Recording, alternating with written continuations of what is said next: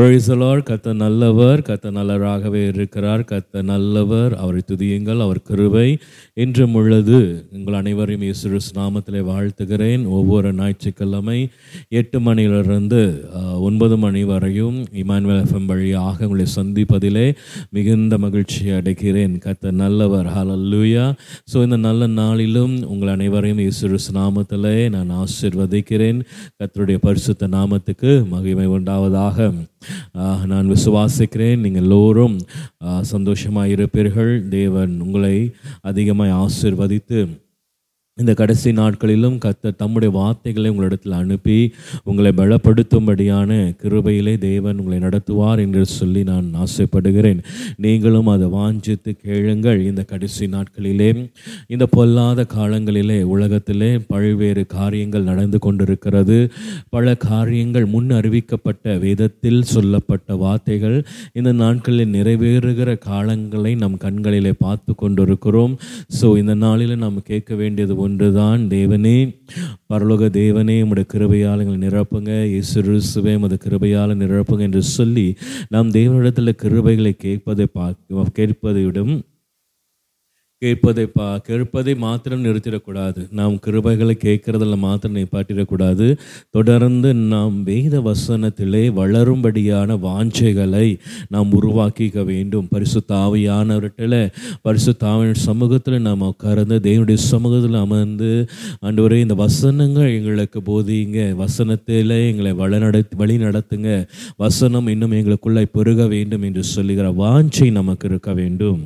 நான் விசுவாசிக்கிறேன் ஒவ்வொரு வீட்டுகளிலும் ஒவ்வொரு குடும்பத்திலும் நீங்கள் வேதத்தை வாசிக்கும்படியான ஒரு நேரத்தை ஒதுக்கி வைத்திருப்பீர்கள் என்று சொல்லி நீங்களும் சரி உங்கள் பிள்ளைகளோடு சேர்ந்து நீங்கள் வேதத்தை வாசியுங்கள். கணவன் மனைவியாக இருப்பீர்கள் என்றால் கணவனுக்கும் மனைவிக்கும் தனி தனிப்பட்ட நேரம் கிடைக்கலன்னா நீங்கள் ஒரு நேரத்தை ஒரு ஷெடியூல் பண்ணுங்கள் ஒரு ஜெடுவல் வக்து போடுங்க.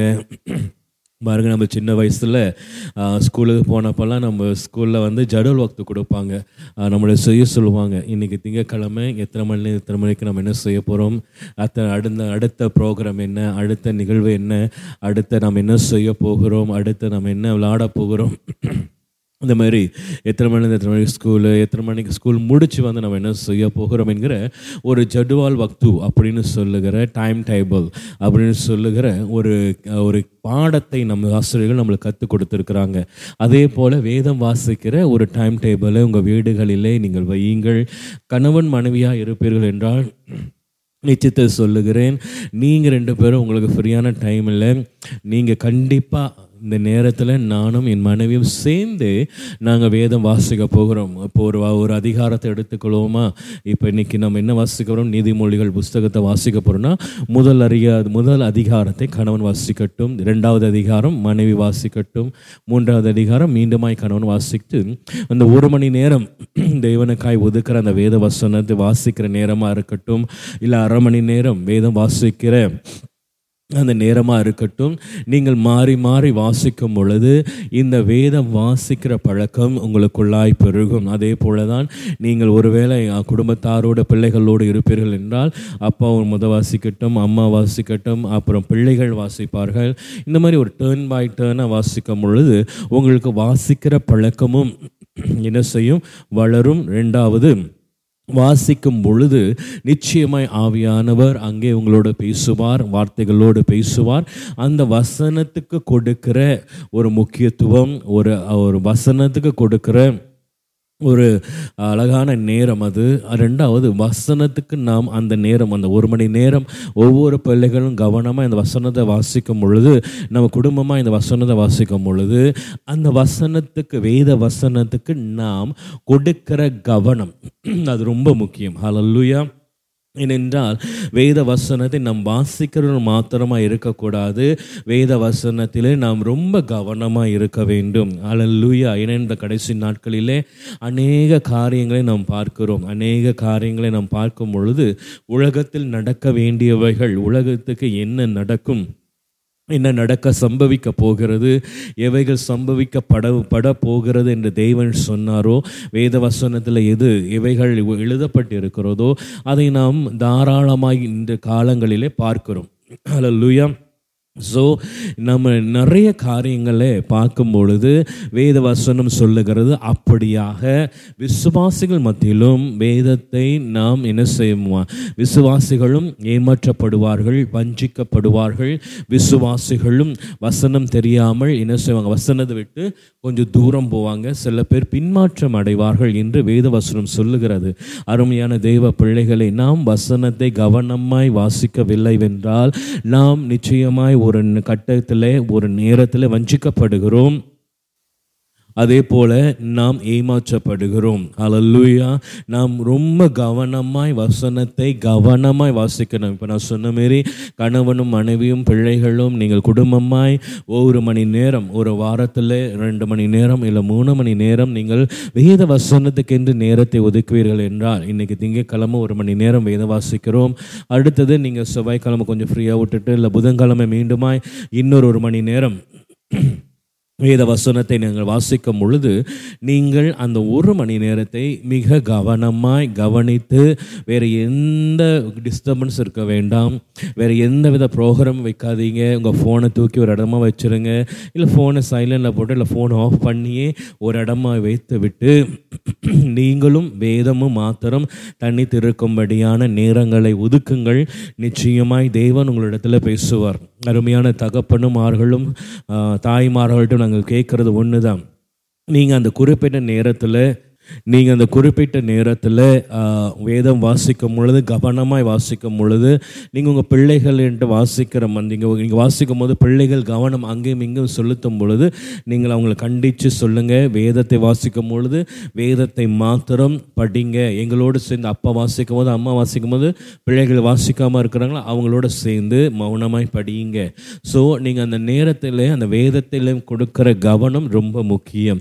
நீங்கள் வேதத்துக்கு அந்த நேரத்தை கவனமாய் கவனித்து அந்த படிக்கிற பழக்கம் உங்களுக்குள்ளே வந்துருச்சுன்னா தொடர்ந்து சபைக்கு நீங்கள் போகும் பொழுதும் சரி. ஊழியக்காரர்கள் பிரசங்கம் பண்ணும் பொழுது சபையில் வேத வசனம் வாசிக்கும் பொழுது உங்களுடைய பார்வைகளும் உங்களுடைய கவனமும் எங்கும் போகாது. நேராக வேத வசனத்துக்கு ஏன்னா இந்த ப்ராக்டிஸில் இருக்கிறீங்க வீட்டில் நீங்கள் வேதம் வாசிக்கும் பொழுது எல்லாத்தையும் ஒரு ஓரம் கட்டிட்டு வேத வசனமும் நீங்களும் இருக்கிற இந்த ப்ராக்டிஸ்குள்ளே நீங்கள் இருக்கிறதுனால பைபிளை சபையில் போயிட்டு சபை சர்ச்சில் போயிட்டு பாஸ்டர் பிரசங்கம் பண்ணும்போது கூட உங்கள் கவனம் வேத வசனத்தின் மேலும் தேவனுடைய வசனத்தின் மேலும் போதகர் போதிக்கிற போதனை மேலும் தான் இருக்கும். அதில் லூயா அதே போல் சபையில் வேதவாசனம் வாசிக்கும் பொழுது நீங்கள் அங்கேயும் இங்கேயும் பார்க்க மாட்டீங்க. உங்கள் கவனம் எங்கும் போகாது. நேராக வேதவசனத்துக்குள்ளே போகும். இது ஒரு பிரட்டிஸை உண்டாக்குங்கள். அத்தன் நல்லவராக இருக்கிறார் அலல்லுயா ஏனென்றால் நாம் அநேகரால் வஞ்சிக்கப்படக்கூடிய நாட்கள் வந்துருச்சு. நாம் வஞ்சிக்கப்படக்கூடிய காலங்கள் நம்ம என்னிடத்தில் அருகே நிற்கிறதுனாலே நான் தயவாய் கேட்டுக்கொள்கிறது வேத வசனம் மாத்திரம்தான் நம்மை இந்த காலங்களிலிருந்து நம்மை விடுதலையாக்க முடியும். வேதவசனம்தான் நம்மை நல்வழி நடத்த முடியும். அருமையான தெய்வ பிள்ளைகளை என்னோடு எடுத்துக்கொள்ளுங்கள். யாக்கோப்பு ஒன்றாம் அதிகாரம் பத்தொன்பதாவது வசனம் அப்படியே சொல்லுகிறது ஆகையால் என் பிரியமான சகோதரரே யாவரும் கேட்கிறதற்கு தீவிரமாயும் பேசுகிறதுக்கு பொறுமையாகியும் கோபத்திற்கு கோபத்திற்கு தாமதமாயும் இருக்க கடவார்கள். மனுஷனுடைய கோபம் தேவனுடைய நீதியை நடப்பிக்க மாட்டாது. ஆகையால் நீங்கள் எல்லா விதத்தில் எல்லா வித அழுகையும் கொடிய துர்க்குணங்களையும் ஒழித்து விட்டு உங்கள் உள்ளத்தில் நடப்பு நட பட்டதையும் உங்கள் ஆத்துமாக்களை ரட்சிக்க வல்லமை உள்ளதுமாய் இருக்கிற வசனத்தை சாந்தமாய் ஏற்றுக்கொள்ளுங்கள். இருபத்தி ரெண்டாவது வசனம் அழகாய் சொல்லுகிறது. ஒன்று யாக்கப் ஒன்றாவது அதிகாரம் இருபத்தி ரெண்டாவது வசனத்தை பாருங்கள். மிக கவனமாய் அல்லாமலும் நீங்கள் உங்களை வஞ்சியாதபடிக்கு திருவசனத்தை கேட்கிறவர்களாய் மாத்திரமல்ல அதன்படி செய்கிறவர்களாயும் இருங்கள். ஹலல்லூயா நீங்கள் யாக்கோப்பு ஒரு அதிகாரத்தை நீங்கள் ஐந்தே அதி அதிகாரம்தான். இந்த ஐந்து அதிகாரத்தை நீங்கள் நல்ல பொறுமையாய் வாசிக்கும் பொழுது இந்த யாக்கோப்பு புஸ்தகத்திலிருந்து நாம் அநேக காரியங்களை கற்றுக்கொள்ள முடியும். நமக்கு தேவையான காரியங்கள் ஒரு ஆவிக்குரிய பிள்ளையாய் நாம் எழும்பணும் ஒரு ஆவிக்குரிய பிள்ளைகளாய் நாம் பலப்பட வேண்டும் என்று சொன்னால் நிச்சயமாய் நாம் இந்த யாக்கோப்பு புஸ்தகத்தை நம்ம படிக்க வேண்டும். அலல்லூயா பொறுமையாய் படிக்க வேண்டும். இல்லை முத வாட்டி அந்த அஞ்சு அதிகாரம் படிச்சுட்டு இன்னும் நேரம் இருக்கும் என்றால் இரண்டாவது முறை அந்த ஐந்து அதிகாரம் அந்த ஐந்தே அதிகாரம் தான். அது மீண்டுமாய் படியுங்கள். இன்னும் படிக்க ஆழமாய் ஆழமாய் இந்த யாக்கோபு புஸ்தகத்தை நீங்கள் படிக்கும் பொழுது நிச்சயமாய் நான் சொல்லுகிறேன் ஒரு பலனுள்ள ஆவிக்குரிய வாழ்க்கைக்குள்ளே நீங்கள் உங்களை அஸ்திபாரப்படுத்துறீங்க. லூயா ஏனென்றால் இந்த யாக்கோபு புஸ்தகம் ஒவ்வொரு அதிகாரமும் ஒவ்வொரு தலைப்பில் இருக்கும். இந்த யாக்கோபு புஸ்தகம் ஒவ்வொரு அதிகாரமும் ஒவ்வொரு தலைப்பில் இருக்கிறதை பார்க்கிலும் ஒவ்வொரு அதிகாரமும் ஒரு ஆவிக்குரிய மனுஷனுக்கு ஒரு ஆவிக்குரிய பிள்ளைகளுக்கு என்ன தேவையோ அதை பிரித்து அழகாக எழுதப்பட்ட ஒரு அதிகாரமாய் நான் பார்க்கிறேன். ஹalleluya தொடர்ந்து யாக்கோபு புஸ்தகத்தை நீங்கள் வாசியுங்கள். இன்றைக்கி நம்ம ஒரு இருபத்தி ரெண்டாவது வசனத்தை நாம் பார்க்கிறோம். அல்லாமலும் நீங்கள் உங்களை வஞ்சிக்காதபடிக்கு திருவசனத்தை கேட்கிறவர்களாய் மாத்திரமல்ல அதன்படி செய்கிறவர்களாயும் இருங்கள். அதுக்கு பத்து இருபத்தி ஓராவது வசனத்தில் கடைசியில் பாருங்கள் ரட்சிக்க வல்லமை உள்ளதாய் இருக்கிற வசனத்தை சாந்தமாய் ஏற்றுக்கொள்ளுங்கள். அமேன் ஏனென்றால் உங்கள் ஆத்துமா உங்கள் ஆத்துமாக்களை ரட்சிக்க அதாவது நம்முடைய ஆத்துமாக்களை ஆத்துமாவை ரட்சிக்க வல்லமை உள்ளதாக இருக்கிற வசனத்தை நம்ம அவசர அவசரமாக ஏற்றுக்கொள்ள வேண்டாம். சாந்தமாய் ஏற்றுக்கொள்ளுங்கள். இன்னைக்கு நாம் வசனத்தை ஏற்றுக்கொள்ளுகிறவர்களாக இருக்கிறோமா? அதுவும் சாந்தமாய் நம் வசனத்தை ஏற்றுக்கொள்ளுகிறோமா? அருமையான தெய்வ பிள்ளைகளை நாம் வசனத்துக்கு வெறும் ஞாயிற்றுக்கிழமை நம்முடைய ஆராதனை நேரத்தில் பாஸ்வர் பிரசங்கம் பண்ணுற நேரத்தில் மாத்திரம்தான் நம்ம அந்த வசனத்தை கேட்குறதோ இல்லை வசனத்தை படிக்கிறதோ இல்லை வசனத்தை தேடுகிற பழக்கம் நமக்கு இருக்கும் என்றால் நாம் சஞ்சயமாய் சொல்லுகிறேன் வசனத்தை நாம் சாந்தமாக ஏற்றுக்கொள்ள முடியாது. அதனால தான் நான் ஆரம்பத்தில் சொன்னேன் உங்கள் வீடுகளிலே வசனத்தை படிக்கிற ஒரு திட்டத்தை உருவாக்குங்கள் வசனத்தை படிக்கிற ஒரு அட்டவணை உருவாக்குங்கள் டைம் டேபிள் உருவாக்குங்க. ஸோ நான் ஏன் எப்படி சொல்கிறேன்னா சாந்தமாய் நாம் வசனத்தை ஏற்றுக்கொள்ள வேண்டும். இந்த கடைசி நாட்களிலே நாம் வஞ்சிக்கப்படாதபடிக்கு நாம் ஏமாந்து விடாதபடிக்கு நாம் கேட்கிற பிரசங்கங்களிலே வசனத்தை கற்றுக்கொள்ளுகிறவர்களாக இருப்போம் என்றால் ஒவ்வொரு பிரசங்கியார் ஒவ்வொரு விதமாய் பிரசங்கம் பண்ணுவாங்க. அப்போ அந்த வசனங்கள் வசனங்களும் ஒவ்வொரு விதமாய் நம்மளிடத்தில் பேசப்படுகிறது. ஆனாலும் நான் நிச்சயமாக உங்கள்கிட்ட சொல்லுகிறேன் வசனத்தை நாம் கற்றுக்கொள்ள வேண்டும் என்றால் நாம் வேதத்தை திறந்து நம் கையிலே தேவன் கொடுத்ததான இந்த அழகான பொக்கிஷமான வேதத்தை திறந்து அதற்குள்ளே நம்ம அதுக்கான நேரத்தை செலவு பண்ணி அதன் வசனத்தை மிகவும் ஆழமாய் படித்து நாம் சாந்தமாய் ஏற்றுக்கொள்ள வேண்டும். அருமையான தெய்வ பிள்ளைகளே வசனத்தை அவசர அவசரமாய் படிச்சுட்டு சில பேருக்கு இருக்கிற ஒரு நல்ல காரியத்தை நான் பார்த்துருக்கிறேன். என்னென்றால் வேலைக்கு போகும் பொழுது தான் வசனத்தை ரெண்டு ஒரு சங்கீதத்தை விறுவிறு வாசிச்சுட்டு வேகமாக ஓடுவாங்க. வேலைக்கு வெளியே கிளம்பும் போது ஐயோ இன்னைக்கு நான் பைபிள் படிக்கலையே. ஐயோ நம்ம கொஞ்சம் அவசரமாக இருக்கும்போது ஐயோ இன்னைக்கு பைபிள் படிக்கல. இவருன்னு ஒரு சங்கீதத்தை எடுத்து வேகமாய் படிச்சுட்டு அந்த சங்கீதத்தை மூடி வச்சுட்டு ஓடிடுவாங்க. ஏன் நம்ம அதிகமாக சங்கீதம் படிக்கிறோம்? ஏனென்றால் அந்த அதிகாரங்கள் சில நேரங்களிலே சங்கீதத்தில் சின்ன அதிகாரங்கள் இருக்கும். அப்போ நம்ம ஒரு அதிகாரத்தை நம்ம இன்றைக்கி படிச்சிட்டோம் அப்படிங்கிற ஒரு திருப்தி நமக்கு தான் இருக்கிறது. ஆனாலும் நாம் சரீரத்துக்கு தான் அந்த திருப்தி. அதாவது நம்ம சிந்தனைக்கு நம்முடைய இருதயத்தை நாமே திருப்திப்படுத்துகிறோம். ஆனாலும் நம்முடைய ஆத்மாவுக்கு நாம் உணவளித்திருக்கிறோமா? நம்முடைய ஆத்மாவுக்கு நாம் இன்னைக்கு அந்த வசனத்தை கொண்டு போஷித்திருக்கிறோமா? அதை நாம் கேட்க நாம் அதை யோசிக்க மறந்து விடுகிறோம்.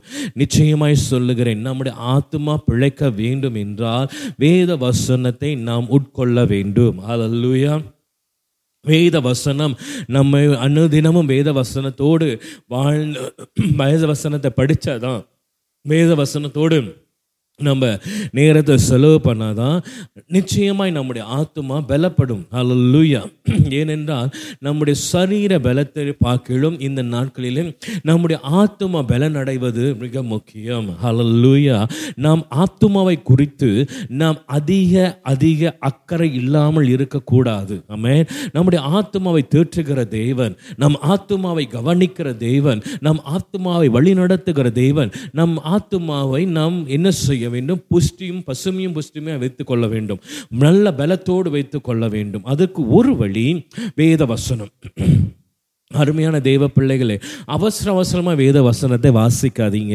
அவர் அழகாய் சொல்லுகிறார் சாந்தமாய் சாந்தமாய் வேத வசனத்தை வாசிங்கள் ஏனென்றால் நீங்கள் வாசிக்கிற ஒவ்வொரு வார்த்தைகளும் ஜீவன் உள்ள வார்த்தைகளாக இருக்கிறது.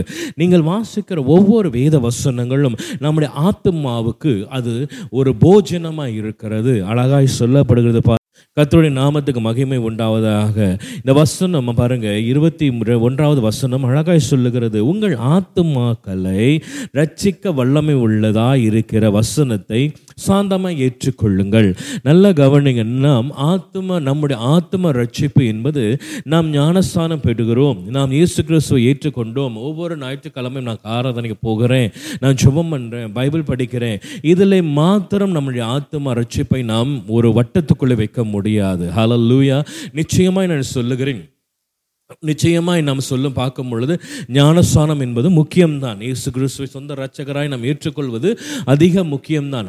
ஆனாலும் நம்முடைய ஆத்ம ரட்சிப்பை முழுமை பெற செய்கிறது இந்த வேத வசனம் இந்த வேத வசனத்துக்கு நாம் இடம் கொடாமல் போவோம் என்றால் இந்த வேத வசனத்தை நாம் சரிவர உட்கொள்ளாமல் போவோம் என்றால் நம்முடைய ஆத்மாவின் ரட்சிப்பை குறித்து நாம் ஒரு கணக்கு ஒப்புவிக்கிறவர்களாக இருக்கிறோம். ஹலல்லூயா நம்முடைய ஆத்மா ரட்சிப்பு மிகவும் முக்கியமான ஒன்று. அதற்கு நாம் வேத வசனத்தை தினமும் படிக்கிறவர்களாய் தியானம் பண்ணவர்களாய் இருக்க வேண்டும். அருமையான தேவனுடைய பிள்ளைகளே இந்த நாளிலும் நான் ரொம்ப ஏவப்பட்டு சொல்லுகிற ஒரு காரியம் என்னவென்றால் இது ஒரு கடைசி காலமாக இருக்கிறது என்று நாம் அநேகர் அறிந்து கொண்டிருக்கிறோம். இது தேவனால் வழிநடத்தப்படுகிற ஒரு காலமாக இருக்கிறது. தேவன் சொன்ன ஒவ்வொரு காரியங்களும் நிறைவேறி கண்முன்னாய் நிறைவேறி கொண்டிருக்கிற நாட்களாக இருக்கிறது. இந்த நாட்களிலே நம்முடைய ஆத்ம ரட்சிப்பை குறித்து நாம் அதிக அதிகமாக யோசிக்க வேண்டும். நம்முடைய ஆத்ம ரட்சி ரட்சிப்பை குறித்து நாம் அதிகமாய் என்ன செய்ய வேண்டும் என்றால்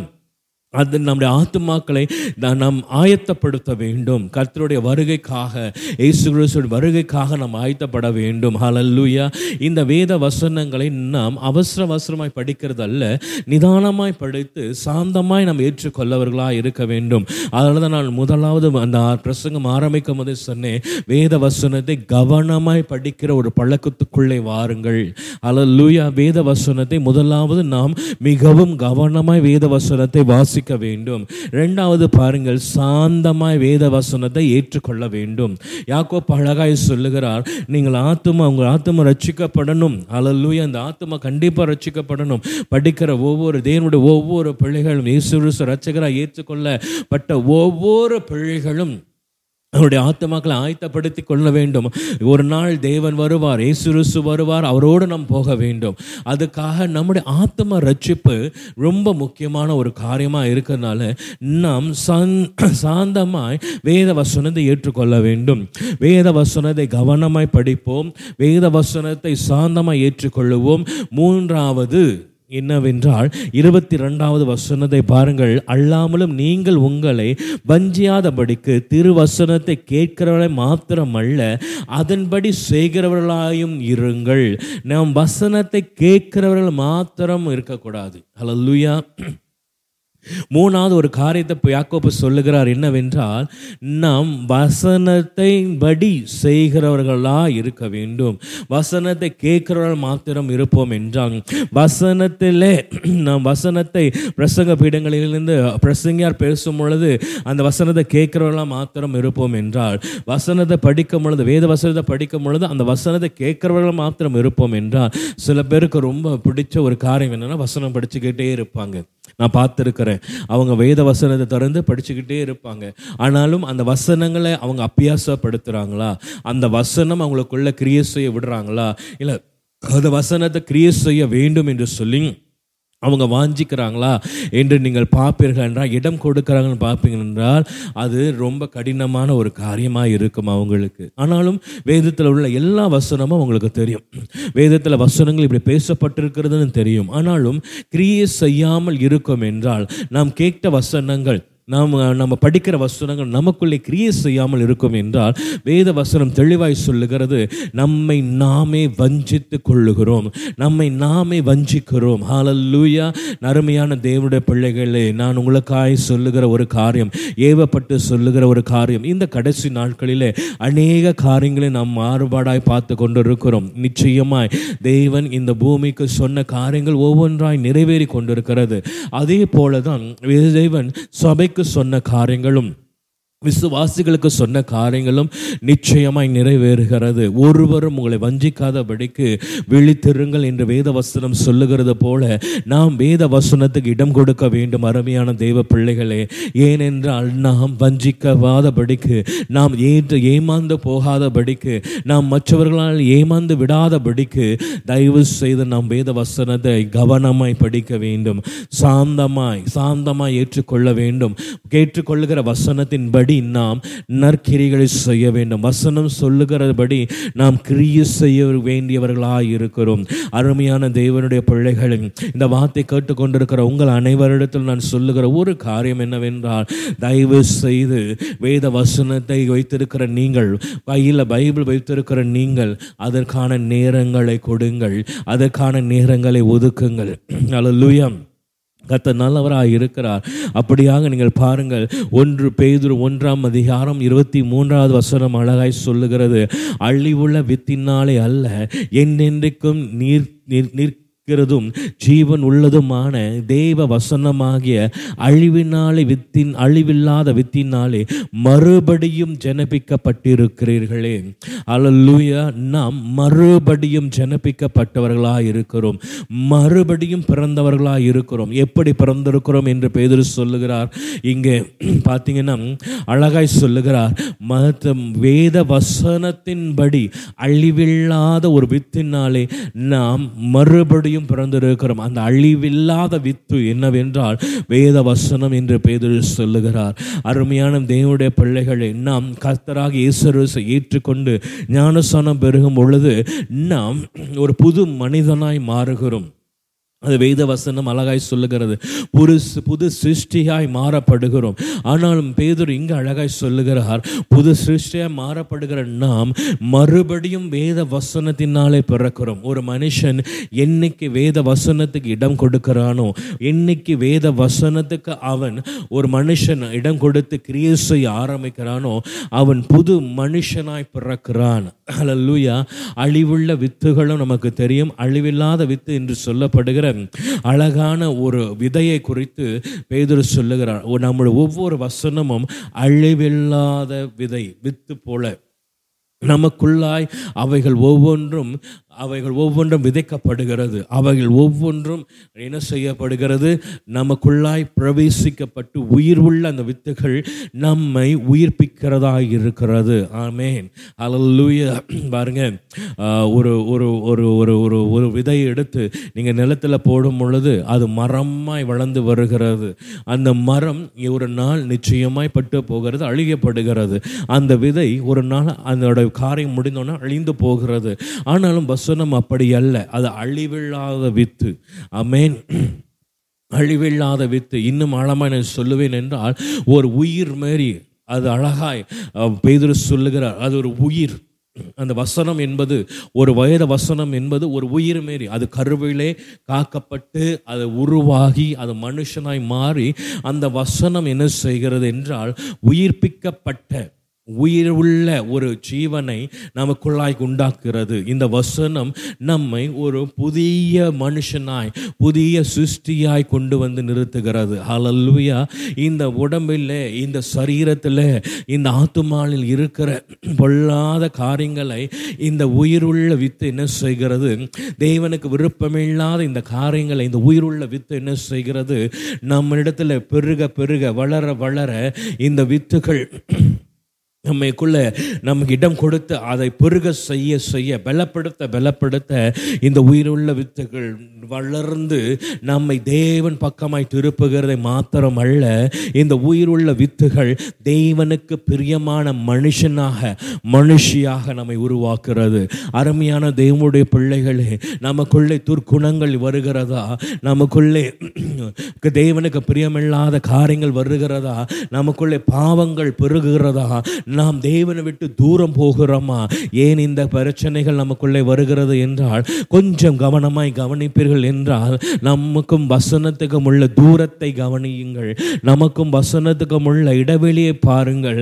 வேத வசனத்தை வாசிக்காத தெய்வ பிள்ளைகள் நாம் எத்தனை பேர் இன்னும் இருக்கிறோம்? வேதத்தை தொடாதபடிக்கு இன்னும் சொல்ல வேண்டும் என்றால் ஞாயிற்றுக்கிழமை மாத்திரம் வேதத்தை நாம் திறந்து படித்துட்டு அதை அப்படியே மூடி திங்கக்கிழமையிலிருந்து மீண்டுமாய் ஞாயிற்றுக்கிழமை வரைக்கும் அந்த வேத வசனத்தை தொடாதபடிக்கு இன்னும் எத்தனை பேர் இருக்கிறோம்? அருமையான தேவனுடைய பிள்ளைகளே இன்னும் நான் ஆழமாய் சொல்லுவேன் என்றால் இன்னும் சில பேர் வேத வசனத்தை வந்து ஆண்ட்ராய்ட் ஃபோனில் அதாவது தொலைபேசியில் படிப்பாங்க. ஏன் இந்த அவலமான நிலைமை கிறிஸ்துவத்துக்கு? ஏன் கிறிஸ்துவ பிள்ளைகளுக்கு இவ்வளோ அவமானம் அலம் அவமானமான ஒரு அலங்கோலமான நிலைமை என்று எனக்கு தெரியவில்லை. என்றுமே வேத வசனத்தை நம் அவசரத்துக்கு வசனம் ரெஃபரன்ஸ் பண்ணுறோமா ஃபோன் நீங்கள் எடுத்து பார்க்குறீங்க அதை ஒத்துக்கலாம். ஆனாலும் உங்களுடைய வேத வசனத்தின் வாசிப்பு. வே- நீங்க வேத வசனத்தை ஃபோனில் தான் வாசிப்பீங்கன்னா அது ரொம்ப கொடுமையான காரியம் அல்லவா? அருமையான தேவனுடைய பிள்ளைகளே இந்த வேத வசனத்தை நாம் ஒதுக்குவோம் என்றால் இந்த வேத வசனத்தை நாம் ரொம்ப கவனமாய் கவனிக்காமல் போவோம் என்றால் நம்மை நாமே வஞ்சித்து கொள்ளுகிறோம். நம்மை நாமே வஞ்சித்து கொள்ளுகிறோம். உயிர் பெற வேண்டிய நாம் உயிருள்ள வித்தாகி அந்த வசனத்தை நாம் புறக்கணிப்போம் என்றால் நமக்குள்ளே தேவன் வாசம் பண்ணுவது எப்படி? நமக்குள்ளே தேவனுடைய சத்தம் எழும்புவது எப்படி? ஓ லூயா ஆம் தெய்வ பிள்ளைகளே தயவாய் நான் சொல்லுகிறேன். வசனத்தை ஏற்றுக்கொள்ளுங்கள். வசனத்தை சாந்தமாக ஏற்றுக்கொள்ளுங்கள். வசனத்தை நமக்குள்ளே நமக்குள்ளே பிரவேசிக்கும்படியாக உயிருள்ள வித்து உள்ள அந்த வசனம் உயிருள்ள வித்தாகிய இந்த வசனம் நமக்குள்ளே எழும்ப செய்வீர்களாக. அப்பொழுது நான் மறித்து என்னுடைய சரீரம் மறிக்கிறது எனக்குள்ளே தேவனுக்கு விருப்பம் இல்லாத எல்லா அக்கிரம சிந்தனைகள் பாவ சிந்தனைகளும் என்னை விட்டு அகற்றப்படுகிறது. அடுத்ததாக அது உயிர்ப்பிக்கிற அந்த வசனம் என்னை என்ன செய்யப்படுகிறது அந்த வசனம் வளர்ந்து கண்ணி கொடுக்கிற பொழுது நான் தேவனுக்கு விருப்பமுள்ளவனாய் தேவனுக்கு ஏற்று ஆயத்தப்படுத்தப்பட்ட மனவாட்டியாய் நான் இருக்கிறேன். ஹாலல்லூயா நாம் இந்த கடைசி நாட்களிலும் ஒன்று ஒன்றை நாம் மறந்துவிடக்கூடாது. நாமே ஆயத்தமாக்கப்பட்ட மணவாட்டி நாம் அழைக்கப்பட்ட மணவாட்டிகளாக இருக்கிறோம். மணவாளன் வானத்தில் தோன்றும் பொழுது நிச்சயமாய் மணவாட்டியாக நம்மை சந்திக்க அவர் ஆயத்தமாய் வருகிறார். அவர் ஆயத்தமாய் வருகிறார். இயேசு கிறிஸ்து ஆயத்தமாய் வருவார். நிச்சயமாய் மணவாட்டியை சந்திக்க ஆயத்தமாய் வருகிறார். ஆனாலும் மணவாட்டியாகிய நாம் அவருக்கு ஆயத்தத்தோடு நிற்கிறோமா அவரை ஆயத்தத்தோடு எதிர்பார்க்கிறோமா? ஹalleluya இந்த கேள்வி நமக்குள்ளே இருக்க வேண்டும். அடுத்தபடியாக யாக்கோப்பு ஒன்றாம் அதிகாரத்தில் பதினெட்டாவது வசனம் இப்படியே சொல்லுகிறது பாருங்கள். அவர் சித்தங்கொண்டு தம்முடைய சிருஷ்டிகளை நாம் முதற் பலன்களாக இதற்கு நம்மை சத்திய வசனத்தினாலே ஜனப்பித்தார். ஹalleluya முதல்ல பேதுரு வாக்கு பார்க்குறோம். அவர் இந்த உயிர் உள்ள வித்தினாலே நம்மை ஜனப்பித்த தேவன். வசனம் உயிர் உள்ள வசனத்தினாலே நம்மை மீண்டுமாய் பிறக்கச் செய்தவர். அயலல்லூயா மீண்டுமாய் ஒரு குழந்தை போல நாம் பிறந்தோம். அல்லூயா இந்த வசனத்தை நாம் உயிர் உள்ள வசனத்தின் மீடுபடியாக நாம் ஒரு குழந்தைகளைப் போல பிறக்கப்பட்டவர்கள். மீண்டுமாய் இங்கே யாக்கோப்பு சொல்லுகிறார் நம்மை சத்திய வசனத்தினாலே ஜனப்பித்தார். நமக்குள்ளே என்ன இருக்கு? நம்மை தேவன் உருவாக்கின விதம் எப்படி என்றால் சத்திய வசனம் நிறைந்தவர்களாய் நம்மை உருவாக்கி இருக்கிறார் சத்திய வசனம் நமக்குள்ளே உ- நமக்கு நம் சத்திய வசனத்தினாலே நாம் ஜனபித்தோம் என்று சொல்லப்படுகிறது. பேர்த் அலல்லூயா நாம் பிறந்ததை வசனத்தின்படியாக பிறந்திருக்கிறோம். அலல்லூயா அப்படி என்றால் நமக்கும் வசனத்துக்கும் தூரம் இருக்கலாமா? நமக்கும் இந்த சத்திய வசனத்துக்கும் தூரம் இருக்கலாமா? இந்த நாட்களிலும் நான் அதிகமாய் பிரயாசப்பட்ட ஒரு காரியம் உங்களிடத்தில் வெளிப்படுத்தின சுபிசேஷத்தில் ஒன்றாம் அதிகாரத்திலிருந்து படிக்கலாம். ஒன்றாம் அதிகாரம் ரெண்டாம் அதிகாரம் மூன்றாம் அதிகாரத்தில் இருக்கிற இந்த சபைகளை குறித்து தேவன் பேசுகிற வார்த்தைகளை குறித்து உங்களிடத்தில் பேச வேண்டும் என்று சொல்லி அதிகமாய் ஆசைப்பட்டேன். ஆனாலும் வசனத்தில் நாம் இவ்வளவு குறைவுள்ளவர்களாக இருந்து தேவன் வெளிப்பாடுகளை நாம் இன்னும் வசனத்தில் நாம் குறைபாடுகளாக இருந்து தேவன் வெளிப்பாடுகளை நாம் கற்றுக்கொள்வது நமக்கு ரொம்ப தூரமாக இருக்கும். எஸ் நமக்கு கற்றுக்கொள்ளும் பொழுது இந்த காரியம் இப்படி இருக்கிறது அந்த காரியம் அப்படியா இருக்கிறது தேவன் இப்படியா சொல்லுகிறார் தேவன் அப்படியா சொல்லுகிறார் என்கிறதை நாம் கற்றுக்கொள்ளுவோம் ஆனாலும் வசனம் இடத்துல கிரியை இல்லாமல் போய்விட்டால் அவைகள் கற்றுக்கொண்டவைகளாகவே தான் இருக்கும் ஒழிய நம்முடைய அனுபவத்திலேயோ நம்முடைய வாழ்க்கையிலேயோ எந்த மாற்றத்தை அவைகள் உருவாக்கப்படுவதில்லை ஆமாம் எப்பொழுதும் ஒரு வளமொழி தமிழில் சொல்லுவாங்க ஏட்டு சுரக்காய் கரிசமைக்கு உதவாது. நாம் கற்றுக்கொண்டவைகளை என்றைக்குமே வைத்து நாம் ஒரு ஒரு ஒரு ஒரு காரியத்தை சாதிக்க கஷ்டம். அல்லல்லுயா எஸ் கற்றுக்கொள்வது மிக முக்கியமான காரியம். ஆனாலும் அந்த கற்றுக்கொண்டபடி நாம் நடக்கப்பட வேண்டும் நடத்தப்பட வேண்டும். நாம் கற்றுக்கொண்டபடி நம்முடைய வாழ்க்கைக்கு இடம் கொடுக்க வேண்டும். அப்பொழுதுதான் மாற்றங்கள் நம் வாழ்க்கையில் நிச்சயம் உண்டு. நல்ல கவனிங்கள் கத்தருடைய பரிசுத்த நாமத்துக்கு மகிமை உண்டாவதாக.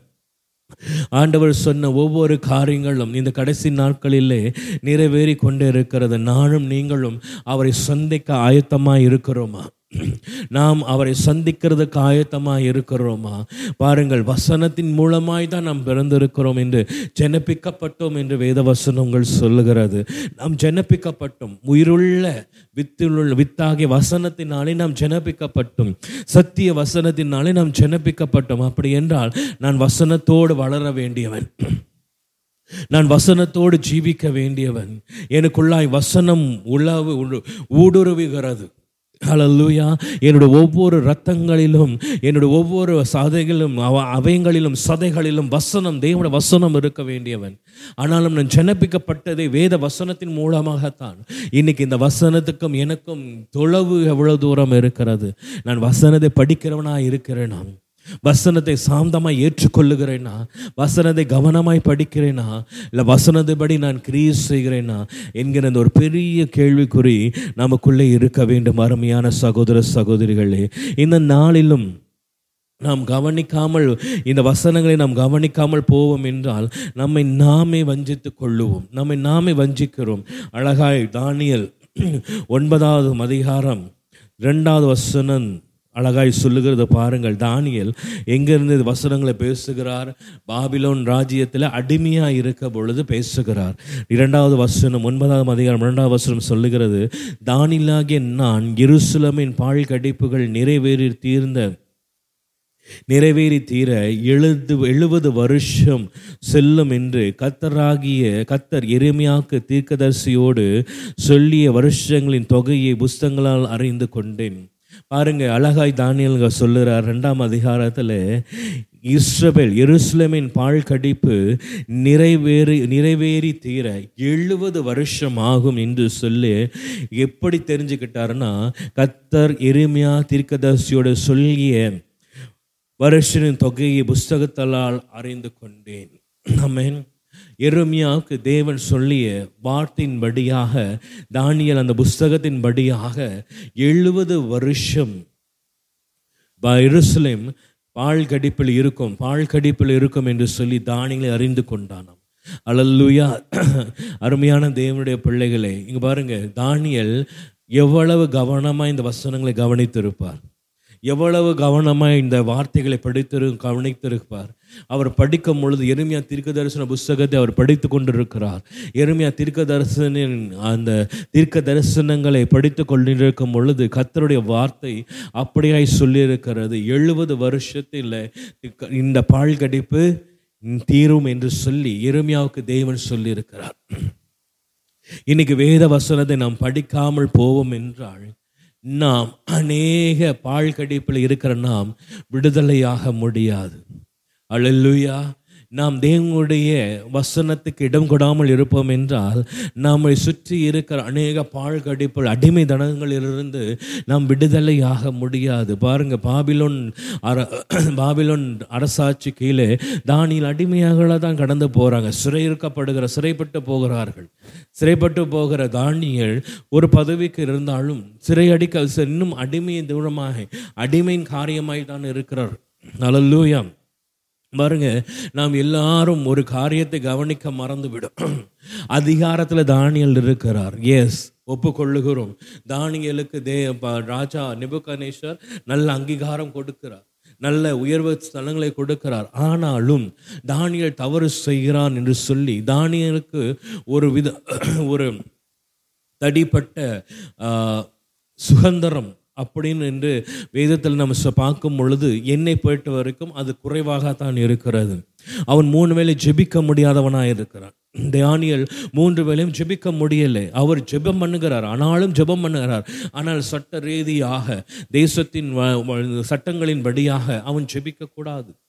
அப்படி என்றால் உயர் ஸ்தலத்தில் இருந்த தானியல் கூட ஒரு அடிமை தனத்திலே நாம் பார்க்கிறோம். ஒரு அடைக்கப்பட்ட ஒரு த- தன அடை ஆளுகிற தன்மைகளை பார்க்கிறோம். தானியல் மேல் ஒரு ஆளுகை வருகிறது. அல்லேலூயா. ஆனாலும் கவனமாய் கவனிங்கள் தானியல் இன்னும் அதிகமாய் நாம் தானியலை குறித்து படிப்போம் என்றால் நிச்சயமாய் தேவடைய வசனத்துக்கு தானியல் அதிகமாய் கீழ்ப்படுகிற மனுஷன். தேவடைய வார்த்தைக்கு தானியல் அதிகமாய் கீழ்ப்படிந்த ஒரு மனுஷன். தேவனுடைய ஒரு வேத வசனத்துக்கு தானியல் தன்னை ஒப்புவிக்கிற மனுஷனாக இருக்கிறார். அதை நீங்கள் தானியல் ஆரம்ப வசனங்களில் நீங்கள் படித்தாலே உங்களுக்கு தெரிந்திருக்கிறோம். அல்லேலூயா ஆனாலும் தானியல் பாருங்க இப்படியான ஒரு சூழ்நிலையில் இருக்கும் பொழுது கூட ஜபத்திலும் வசனங்களிலும் தானியல் தன்னை குறைத்து கொள்ளவில்லை. அலல்லூயா பார்ப்போம் என்றால் தானியல் மூன்று வேளை ஜெபம் பண்ணதனால் சிங்க குகைக்கு அடக்க கடந்து போகிறதை பார்க்கிறோம். சிங்க குகையில் அடைக்கப்படுகிறதை பார்க்கிறோம். இங்கே ஒன்பதாம் மாச அதிகாரம் இரண்டாவது வசனம் சொல்லுகிறது அவர் எருமையா தீர்க்க தரிசன புஸ்தகங்களை தீர்க்க தரிசன சுருள்களை வாசிக்கும் பொழுது அவன் அறிந்து கொண்டது எருசலேமின் பாழ்கடிப்பு எழுபது வருஷம் தீர்ந்து விடுகிறது. எழுபது வருஷத்துக்கு பிற்பாடு எருசலேம் என்ன செய்யப்படுகிறது? விடுதலையாக்கப்படலாம். அலல்லூயா அலல்லூயா கத்தருடைய பரிசுத்த நாமத்துக்கு மகிமை உண்டாவதாக. அருமையான தேவனுடைய பிள்ளைகள் தானியல் அப்படியாய் கவனிக்கிறான். எழுபது வருஷம் இந்த பாழ்கடிப்புகள் பிற்பாடு எருசலம் விடுதலை ஆகப்படும் அலல்லூயா. வசனத்தை நாம் கவனமாய் கவனிக்க வேண்டும். வசனத்தை நாம் கவனமாய் என்ன செய்ய வேண்டும்? நன்றாக கவனமாய் வாசித்து சாந்தமாய் ஏற்றுக்கொள்ள வேண்டும். தொடர்ந்து தானியல் யா- புஸ்தகம் ஒன்பதாம் அதிகாரம் இரண்டாவது வசனத்தின் கீழே வாசிப்போம். தானியலாகிய நான் எருசலேமின் பாழ்கடிப்புகள் நிறைவேறி தீர எழுபது வருஷம் செல்லும் என்று சொல்லிய வருஷங்களின் தொகையை புஸ்தகங்களால் அறிந்து கொண்டேன். நான் உபவாசம் பண்ணி இரட்டிப்பின் ரெட்டிலும் சாம்பிலும் உட்கார்ந்து தேவனாகி ஆண்டவரை ஜபத்தினாலும் விண்ணப்பத்தினாலும் தேட என் முகத்தை அவருக்கு நேராக்கி என் தேவனாகி கத்தரை நோக்கி ஜபம் பண்ணி பாவ அறிக்கை செய்து ஆ ஆண்டவரே உம்மில் அன்பு கூர்ந்து உம்முடைய கற்பனைகளை கைக்கொள்கிறவர்களுக்கு உடன்படிக்கையும் கிருபையும் காக்கிற மகத்துவமும் பயங்கரமான தேவனே. அல்லூயா நீங்கள் பாருங்கள் ஒன்பதாவது அதிகாரத்துக்கு நீங்கள் மூன்றாவது வசனத்திலிருந்து படிப்பீர்கள் என்றால் அழகாய் சொல்லப்படுகிற காரியங்கள் தாவிதோட விண்ணப்பங்களை நாம் பார்க்கிறோம். ஆனாலும் இந்த காரியங்கள் தானியல் என்ன செய்கிறார் என்றால் எழுபது வருஷம் எருசலேமுடைய பாழ்கடிப்பு முடிந்தது. தேவன் மீண்டுமாய் எருசலமை உயர்த்துகிறார். இதீன்மாய் எருசல் எழுசல் கட்டப்படும் என்கிறதை ஒரு தீர்க்க தரிசனமாய் தேவன் சொன்னதை தானியல் நினைவு கூர்ந்து பேசுகிறார். ஆம் தேவ பிள்ளைகளே இன்னைக்கும் தேவன் சொன்ன வார்த்தைகள் நிறைவேறி கொண்டிருக்கிறது. அருமையான தேவனுடைய பிள்ளைகளே இன்னைக்கும் தேவன் நமக்கு சொன்ன கடைசி கால அடையாளங்கள் நிறைவேறி கொண்டிருக்கிறது. எத்தனை பேர் தானியலை போல ரெட்டு உடுத்தி உபவாசம் பண்ணி தேவன் பக்கமாய் திரும்பி ஜெபிக்கிறோம் வேண்டுதல் பண்ணுகிறோம் நம்முடைய பாவங்களை அறிக்கையிடுகிறோம் இல்லை நடக்கிற காரியங்களை குறித்து நாம் இன்னமும் அறியாமல் இருக்கிறோமா? வசனம் அழகாய் சொல்லுகிறது. ஆண்டவரை இந்த பால் கடிப்புகள் காலங்கள் முடிந்த உடனே தானியல் செய்கிற ஒரு என்ன தொகையை பார்த்துட்டு தானியல் செய்த காரியம் என்னவென்றால் தன்னை ஜெபத்திலும் உபவாசத்திலும் கொண்டு போய் நிறுத்துகிறான். ஹalleluya ரெட்டத்தி உபவாசம் பண்ணி ஜபத்தினாலும் வேண்டுதலினாலும் தானியல் தேவனுக்கு நேராக பேசுகிறதை நாம் பார்க்கிறோம். தானியல் தேவனுக்கு நேராக தன்னை கொண்டு வருகிறதை பார்க்கிறோம். ஆம் தேவனுடைய பிள்ளைகளே இன்று நானும் உங்களுக்கு சொல்லுகிறது என்னவென்றால் இந்த கடைசி கால அடையாளங்கள் அங்கும் இங்குமாய் நடக்கிறது. ஓ இந்த தேசத்தில் இப்படி நடக்குது. ஓ அந்த தேசத்தில் அது நடந்தது. இங்கே நிலநடக்கம் நடக்கிறது. அங்கே ராஜ்யத்துக்கு விரோதமாய் ராஜ்யங்கள் எழும்பப்படுகிறது.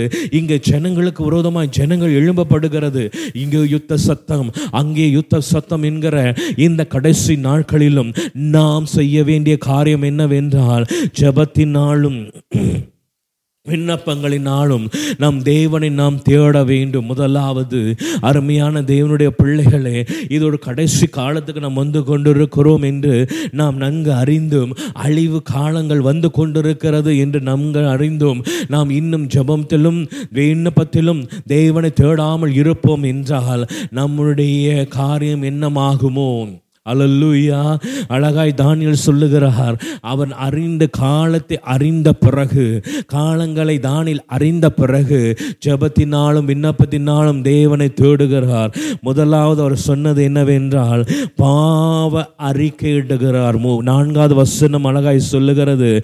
கத்தரை நோக்கி ஜெபம் பண்ணி பாவ அறிக்கை செய்து. அலல்லூயா இந்த கடைசி நாட்களிலும் தேவனுக்கு விருப்பம் இல்லாதவைகளை நாம் இன்னும் நம் வாழ்க்கையில் வைத்து கொண்டிருக்கிறோமா?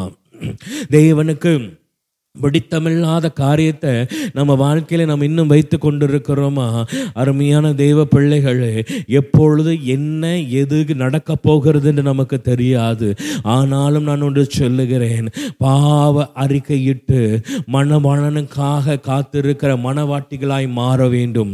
மணவாட்டிக்கா மணவாளனுக்காய் காத்திருக்கிற மணவாட்டிகளாய் மாற வேண்டும். மணவாளன் ஆயத்தத்தோடு வருகிறார். மணவாளன் ஆயத்தமாய் தான் வருகிறார். ஆனாலும் மணவாட்டியாக நானும் நீங்களும் அவருக்கு ஆயத்தமாக இருக்கிறோமா? அவரை சந்திக்க ஆயத்தமாக இருக்கிறோமா? இன்னும் பாவத்தோடு நாம் நிற்கிறோமா? இன்னும் நாம் வேத வசனம் இல்லாமல் நிற்கிறோமா? இன்னும் ஜெபம் வாழ்க்கையிலே ஜபத்திலே உண்மை உள்ள ஜென்ம ஜபத்திலே உண்மை இல்லாதவர்களாக இருக்கிறோமா? என்கிற ஒரு பெரிய கேள்வி நமக்கு இருக்க இருக்கிறது. அல்லூயா நாம் ஆயத்தமாக இருக்கிறோமா? அந்த மணவாளனை சந்திக்க நான் ஆயத்தமாய் இருக்கிறேனா என்கிற ஒரு பெரிய கேள்வி நமக்குள்ளே என்ன செய்ய வேண்டும்? எழும்ப வேண்டும். பாவ அறிக்கை செய்கிற தா தானியல் ஆ ஆண்டவரே உண்மையில் அன்பு குறுந்து உம்முடைய கற்பலை கை கொள்கிறவர்களுக்கு உடன்படிக்கையும் கிருபையும் காக்கிற மகாத்துவமும் பயங்கரமான தேவனே. ஹalleluya பாருங்க கற்பனைகளை கை கொள்கிறவர்களுக்கு. ஹalleluya உடன்படிக்கையும் கிருபையும் காக்கிற மகத்துவமும் பயங்கரமான தேவன் அவர்.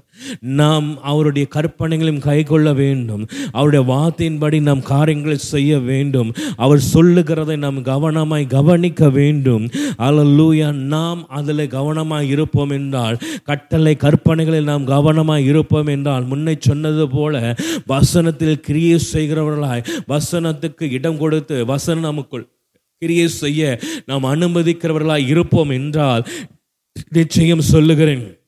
நிச்சயமாய் சொல்லுகிறேன். அவர் உடன்படிக்கையும் கிருபையும் காக்கிற மகத்துவமும் பயங்கரமான தெய்வனாய் இருக்கிறார். அவர் பண்ண உடன்படிக்கையிலிருந்து அவர் மாற மாட்டார் அலல்லூயா நாம் ஆயத்தமாய் அவர் சமூகத்தில் நிற்போம் என்றால் அவருக்கு ஆயத்தமான மனவாட்டை நாம் இருப்போம் என்றால் நிச்சயமாய் நம்மோடு செய்த உடன்படிக்கை அவர் நிறைவேற்றுகிறவராய் இருக்கிறார். அருமையான தெய்வனுடைய பிள்ளைகளே நம்முடைய தரிசனம் எல்லாம் ஒன்றுதான். என்னவென்றால் நாம் பரலோகத்துக்கு போய் சேர வேண்டியவர்கள் நாம் தேவனோடு சஞ்சரிக்க வேண்டியவர்கள் நாம் தேவனோடு வாழ வேண்டியவர்கள் இந்த கடைசி நாட்களிலும் அவர் வருவார். அவர் நம்மை கொண்டு அவரோடு நாம் வாழ வேண்டும். நாம் அவரோடு போக வேண்டியவர்கள். அலல்லூயா நம் தேவனோடு சஞ்சரிக்க வேண்டியவர்கள். நித்திய ஜீவனுக்குள்ளப்பட்டவர்கள். அருமையான தேவனுடைய பிள்ளைகளே நாம் இவைகளை மறந்து இவைகளை நாம் நித்திய ஜீவனோடு இருக்க வேண்டும். நான் மணவாளனோடு வரப்போக வேண்டும். நான் மணவாட்டியாய் இருக்கிற வேண்டியவள் என்னை சுத்தமாய் நான் பாதுகாத்து கொள்ள வேண்டும். நான் என்னை ஆயத்தப்படுத்தி கொள்ள வேண்டும். இவைகளை நாம் மறந்து இந்த உலக காரியங்களோடு நம்மை அசுத்தப்படுத்துவோம் என்றால் நிச்சயமாய் நான் சொல்லுகிறேன் நாம் மிகவும் வஞ்சிக்கப்படுகிறவர்களாக இருக்கிறோம். அலல்லூயா வசனம் அதுதான் சொல்லுகிறது. வஞ்சிக்கப்படாமல் இருங்கள். நம்மை நாமே வஞ்சித்து கொள்ளக்கூடாது. நம்மை நாமே வஞ்சித்து கொள்ளக்கூடாது. வசனத்துக்கு இடம் கொடுக்க வேண்டும். அலல்லூயா கத்தருடைய பரிசுத்த நாமத்துக்கு மகிமை உண்டாவதாக. தானிய அப்படியாய் பார்க்கிறான். காலங்களை பார்க்கிறான். எரேமியா தீர்க்கதர்சன புஸ்தகத்தை படித்த பொழுது அழகாய் சொல்லுகிறார் தானியல் ஓ ஹாலல்லூயா இந்த காலம் நிறைவேறியிருச்சு. இந்த காலங்கள் கட்டங் இந்த காலத்தின் அடையாளங்கள் முடிந்து விட்டது அதனால இந்த காலத்தின்படியாக நாம் இதை பெற்றுக்கொள்ள முடியும். இந்த காலத்தின்படியாக தேவனுடைய வார்த்தையின்படியாக இவைகளை நாம் கடந்து போக வேண்டும் என்று சொல்லுங்க. நல்லாக கவனமாய் கவனிப்போம் என்றால் வெளிப்படுத்தின சுவிசேஷம் ஒன்றாவது அதிகாரத்திலே நீங்கள் நிறைய காரியங்களை படிக்கலாம்.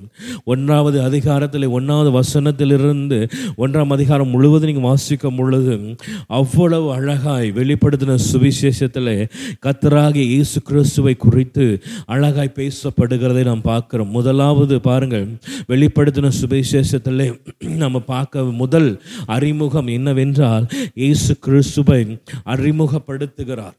நம்முடைய யோவான். பாருங்க ஒன்றாவது அதிகாரம் ஒன்றாவது வசனம் அழகாய் சொல்லுகிறது. க- பத்தாவது வசனம் சாரி ஒன்றாம் அதிகாரம் பத்தாவது வசனம். கத்துடைய நாளிலே ஆவிக்குள்ளானேன். அப்பொழுது எனக்கு பின்னாலே எக்காலம் போன்ற பெரிதான ஒரு சத்தத்தை கேட்டேன். அது நான் அல்வாவும் ஒமேகாவும் முந்தினவரும் புந்திரமாக இருக்கிறேன். நீ காண்கிறது ஒரு புஸ்தகத்தில் எழுதி ஆசியாவில் இருக்கிற எபேசு சிமர்னா பெர்கேமு தியேத்ரா சர்த்தை பிலத்தோப்பியா லவோதிகேத்தியா என்னும் பட்டணங்களில் உள்ள ஏழு சபைகளுக்கும் அனுப்பு என்று விளம்பினது. பாருங்கள். அப்பொழுது என்னுடனே பேசின சத்தத்தை பார்க்க திரும்பினேன். திரும்பின பொழுது ஏழு பொன் குத்து விளக்குகளையும் அந்த ஏழு குத்து விளக்கின் மத்தியிலே நீலங்கி தரித்த மா மார்பழுகி பொற்கச்சையை கட்டியிருக்கின்ற மனுஷகுமாருக்கு ஒப்பானவரை கண்டேன். இவர் மொத மொத பார்த்தது யார்? இந்த வெளிப்படுத்தின சுவிசேஷம் முதல் அறிமுகப்படுத்துகிறது. மீண்டுமா இயேசு சுவை அறிமுகப்படுத்துகிறது. அலல்லுயா ஆவிக்குள்ள ஆன ஆவிக்குள்ளாகப்பட்ட இந்த யோவான் பரலோகத்தில் ஏற பரதேசுக்கு ஏற பரலோகத்துக்கு ஏறப்பட்ட பிறகு பரலோகத்திலே காணுகிற முதல் காட்சி இயேசு கத்தராக இயேசு கிறிஸ்துவை அழகாய் பார்க்கிறார். அவர் அழகாய் எழுதுகிறார். அவருடைய சிரசும் மயிரும் வெண்கள் வெண் பஞ்சை போலவும் உறைந்த மலையைப் போலவும் வெண்மையாய் இருந்தது. அவருடைய கண்கள் அக்கினி ஜுவாலை போல் இருந்தது. எங்களுக்கு இது ரொம்ப பிடிச்ச ஒரு காரியம். அவருடைய கண்கள் அக்கினி ஜுவாலை போல் இருந்தது. அமேன் இது எத்தனை பேர் வர்ணித்து பார்த்துருக்கீங்க? அவருடைய பாதங்கள் உலை உலை கலங்களுக்கு கலைந்த பிரகாசமான காய்ந்த பிரகாசமான வெங்கலம் போல் இருந்தது அவருடைய சத்தம் பெருமெள்ளத்து இறைச்சி போல் இருந்தது தமது வலது களத்திலே ஏழு நட்சத்திரங்களையும் ஏந்தி கொண்டிருந்தார். அவர் வாயிலிருந்து இருபுறம் கருப்புள்ள பட்டயம் புறப்பட்டது. அவருடைய முகம் வல்லமையாய் பிரகாசிக்கிற சூரியனை போல் இருந்தது மேன் அழகாய் யோவான் ஞானசா யோவான் பேசுகிறார். யோவான் ஞானஸ்தானகன் இல்லை கர்த்தருடைய சீஷர் யோவான் பேசுகிறார். அவர் ஆவிக்குள்ளாகப்பட்டு முதலாவது சந்தித்த ஒரு நபரை குறித்து முதலாவது அவர் பார்க்கிறார். இயேசு கிறிஸ்துவை தான் பார்க்கிறார். அருமையான தேவனுடைய பிள்ளைகளை நாமும் ஆவிக்குள்ளாகப்படுவோம். நாமும் மறுரூபமாக்கப்படுவோம். நாமும் மறுரூபமாக்கப்படும் பொழுது நாம் முதலாவது சந்திக்க போகிறது நம்முடைய கர்த்தராகி இயேசு கிறிஸ்துவை தான் அழல்லுயா நாம் கத்தராகி இயேசு கிறிஸ்துவை தான் நாம் சந்திக்க போகிறோம். அவர் அழகாய் சொல்லுகிறார் நான் அவர் கண்ட பொழுது செத்தவனை போல அவருடைய பாதத்தில் விழுந்தேன். அப்பொழுது அவர் தம்முடைய வலது கரத்தை மேல் வைத்து என்னை நோக்கி பயப்படாதே நான் முந்தினரும் பிந்தினரும் உயிர் உள்ளவருமாக இருக்கிறேன். எவ்வளவு அழகான ஒரு காரியம். அவரை பார்த்த உடனே யோவன் செத்தவனை போல விழுந்து போனான். என்று வேதம் சொல்லுகிறது. அல்லேலூயா எவ்வளவு பிரகாசமாய் அவர் சொல்லித்து கொண்டிருக்கிறார். அந்த இயேசு கிறிஸ்து எவ்வளவு பிரகாசமாய் சொல்லித்து கொண்டிருக்கிறார். இந்த ஏழு சபைக்கு அவர் சொல்லுகிறது என்ன? இந்த ஏழு சபைகளுக்கு அவர் முன் குறித்து அவர் அவர் அறிவிக்கிற காரியம் என்ன? இந்த ஏழாம் அதிகாரம் சாரி அது வெளிப்படுத்தின சுவிசேஷம் ஒன்று ரெண்டு மூணு. அழகாய் நாம் படிப்போம் என்றால் இயேசு கிறிஸ்து இந்த ஏழு சபைகளுக்கும் தன்னை வெளிப்படுத்தி தன்னிடத்திலிருந்து ரிவீல் பண்ணுகிற தன்னை வெளிப்படு தன்னுடைய வார்த்தைகளை வெளிப்படுத்தி அவர் சொல்லுகிறார். என்னுடைய வார்த்தைகளை கொண்டு போய் சேர்ந்த ஏழு சபைக்கு என்று சொல்லி. அழகாய் சொல்லப்படுகிறது. பாருங்க ஒன்றாம் அதிகாரம் முதல் வசனம். சீக்கிரத்தில் சம்பவிக்க வேண்டியவைகளை நம்முடைய ஊழியக்காரர் காண்பிக்கும் பொருட்டாக தேவன் கிறிஸ்து இயேசு கிறிஸ்துவை ஒப்புவித்ததும் அவருடைய தூதனை அனுப்பி தம்முடைய ஊழியக்காரனாக யோவானுக்கு வெளிப்படுத்தினமான சுவிசேஷம். சீக்கிரம் சம்பவிக்க போகிறதை வெளிப்படுத்துகிறார். இயேசு இன்னைக்கு நடக்கிற காரியங்களை வெளிப்படுத்தி இருக்கிறார் இன்னைக்கு நடந்து கொண்டிருக்கிற காரியங்களை வெளிப்படுத்தி கொண்டிருக்கிறார். அவர் வெளிப்படுத்திட்டார். நிறைய காரியங்களை வெளிப்படுத்தி இருக்கிறார் அதாவது அவர் சொல்றார் சீக்கிரத்தில் நடந்து போகிறது நடக்க போகிறது இது வெளிப்படுத்துகிறேன் என்று சொல்லி இயேசு கிறிஸ்துவானவர் யோவானுக்கு வெளிப்படுத்துகிறார். அவர் வெளிப்படுத்தும் போது முதலாவது தன்னை வெளிப்படுத்துகிறார். ஹalleluya. இயேசு கிறிஸ்து தன்னை வெளிப்படுத்துகிறதை நான் பார்க்கிறோம். நான் தொடர்ந்து அடுத்த வாரங்களில் இதை நம் டீட்டெயிலாக படிக்க போகிறோம். இந்த ஏழு சபைகளுக்கு என்ன கொடுக்கிறார்? இந்த ஏழு சபைகளுக்கு அவர் என்ன பேசுகிறார்? அதனால தான் நான் உங்கள்கிட்ட அதிகமாய் சொல்லுகிறேன். வேத வசனத்தை தயவு செய்து வாசியுங்கள். வேத வசனத்திலோடு உங்கள் நேரங்களை செலவு பண்ணுங்க. வேத வசனத்தோடு உங்கள் காரியங்களை செலவு பண்ணுங்க. ஓ லூயா குடும்பத்துக்கு வேத வசனங்களை கொண்டு வாங்க. உங்களுடைய வேத வசனத்தை குடும்பத்தில் சில நேரங்களுக்கு எடுத்து செலவு பண்ணுங்க. இல்லை என்றால் நாம் வஞ்சிக்கப்படுவோம். சீக்கிரத்தில் சம்பவிக்க வேண்டியவைகளை தேவன் முன் அறிவித்து விட்டு அறிவித்து விட்டார். சீக்கிரமாய் நடக்கப் போகிறதை முன்னமே நமக்கு சொல்லிட்டார். அவர் சொன்னது சொன்னதுதான். அதை எந்த மனுஷனால் மாற்ற முடியாது. எந்த வல்லமையினாலும் மாற்ற முடியாது. அவர் சொல்ல ஆகும் அவர் கட்டளை நிற்கும் என்று வேதவசனம் சொல்லுகிறது. அவர் சொன்னது சொன்னதாகவே நடக்கப் போகிறது. அவர் சொன்ன ஒவ்வொரு காரியம் நடந்து கொண்டிருக்கிறது. தானியலை போல நாம் கவனமாய் வேதவசனத்தை படித்து நம்மை நாம் அர்ப்பணித்து விண்ணப்பத்தினாலும் வேண்டுவதனாலும் தேவனை நோக்கி ஆண்டவரே இன்னும் என்னிடத்தில் ஏதாவது குறை உண்டா?